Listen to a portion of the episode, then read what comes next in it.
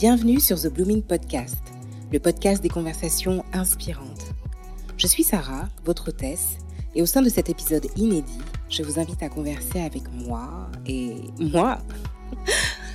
Ces solo épisodes viendront ponctuellement enrichir mes tête-à-tête menés avec d'autres personnalités afin de vous donner une perspective personnelle sur certains sujets, expériences et pourquoi pas en profiter pour répondre à vos questions.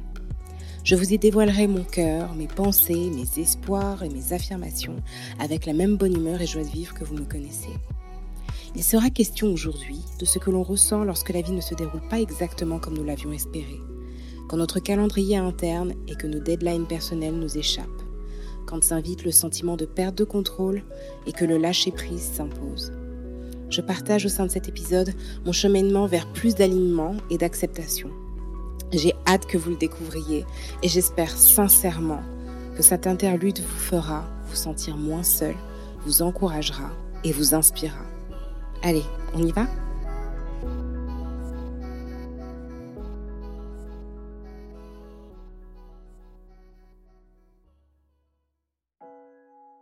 Si je devais vous expliquer mon cheminement personnel, j'utiliserais l'image d'une route tortueuse, voire d'un labyrinthe.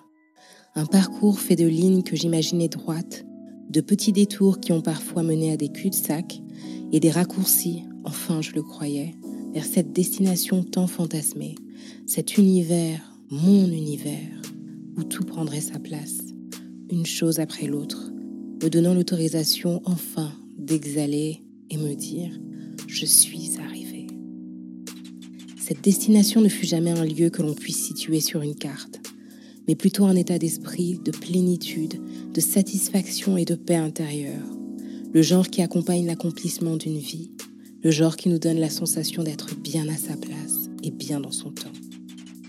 Ce safe space, je l'ai cherché de toutes mes forces.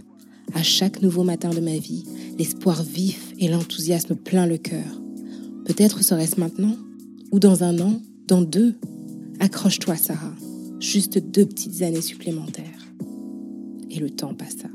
Les circonstances se succédaient et ne semblaient pas vouloir converger vers ce que j'attendais. Quand une tour s'érigeait, une autre s'effondrait, m'obligeant à tout recommencer. Le sentiment de perdre pied et de ne plus rien contrôler me submergeait, et avec ce dernier, celui de me perdre me terrifiait. Comment pouvais-je être moi si ce que je considérais faire partie intégrante de ma vie idéale n'était pas encore mien? Comment me sentir heureuse dans ce corridor, cette salle d'attente qui n'en finit pas? Comment me sentir complète quand tout ce qui me manquait m'était cruellement rappelé chaque matin? Combien de temps ce voyage allait-il durer? Combien de temps encore à espérer voir le monde autour de moi avancer quand j'ai désespérément le sentiment de stagner? Il s'en est venu des temps de désespoir, de fatigue, de rage envers cette vie et ses circonstances implacables. Il en est venu des temps où tout était juste trop lourd, sans saveur, sans intérêt. Puis plus rien. Paralysé par la peur, par la colère et la tristesse, je ne ressentais plus rien, n'espérais plus rien. Et lentement, la colère que je dirigeais vers mes circonstances a mu en volonté furieuse de vivre malgré mes attentes. J'ai compris cette destination n'était pas hors de moi. Elle n'était pas non plus mon arrivée. Ce cheminement, c'était moi. J'étais le chemin. Je le défrichais en arrachant les mauvaises herbes enfantées par mon découragement. Je l'arrosais de mes espoirs et nourrissais les fleurs qui le bordent du fruit de ma bouche.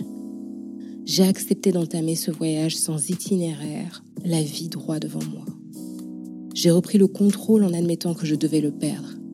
J'ai laissé cette révolution interne se faire par l'abandon, comprenant que pour gagner, il fallait que je valse avec l'incertitude, l'inconfort, la vulnérabilité et la peine sur une terre de conviction.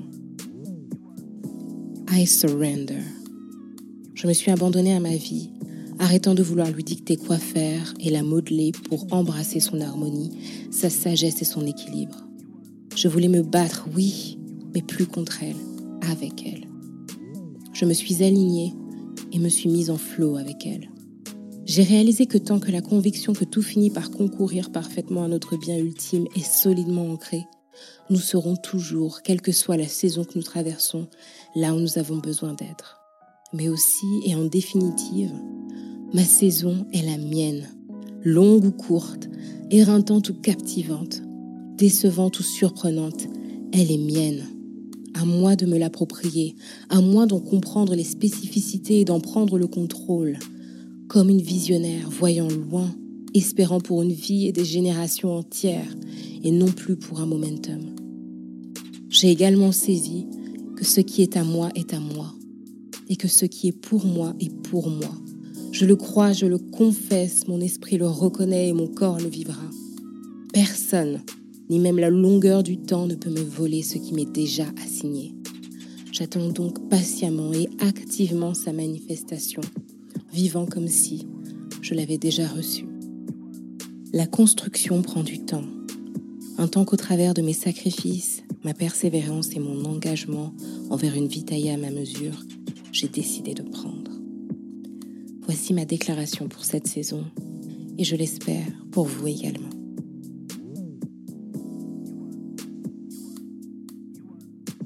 Vous avez été inspiré Dites-le avec des étoiles, 5 sur iTunes et un mot doux, afin que d'autres puissent le trouver et être enrichis à leur tour. Et pour suivre la sortie des nouveaux épisodes, retrouvez-moi sur le compte Instagram du podcast, at The Blooming Podcast, et sur Twitter, at Blooming Podcast, où nous pourrons continuer la conversation. Un sujet que vous souhaiteriez que j'aborde ou une question à traiter anonymement sur le podcast, enregistrez votre message vocal ou envoyez-moi un mail sur iamblooming at bloomingpodcast.fr. En attendant le prochain épisode, n'oubliez pas, keep on blooming through your seasons.